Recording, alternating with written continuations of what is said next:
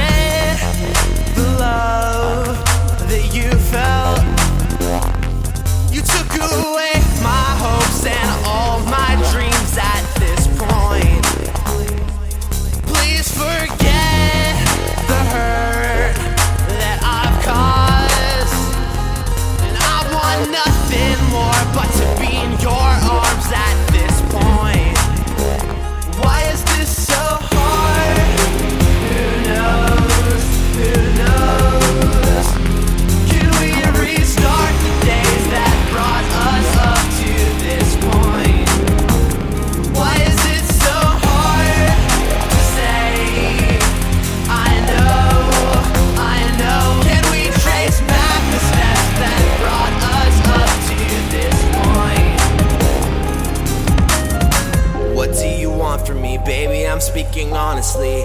A thousand words can never make up one apology. Anger and patience destroyed you and almost all of me.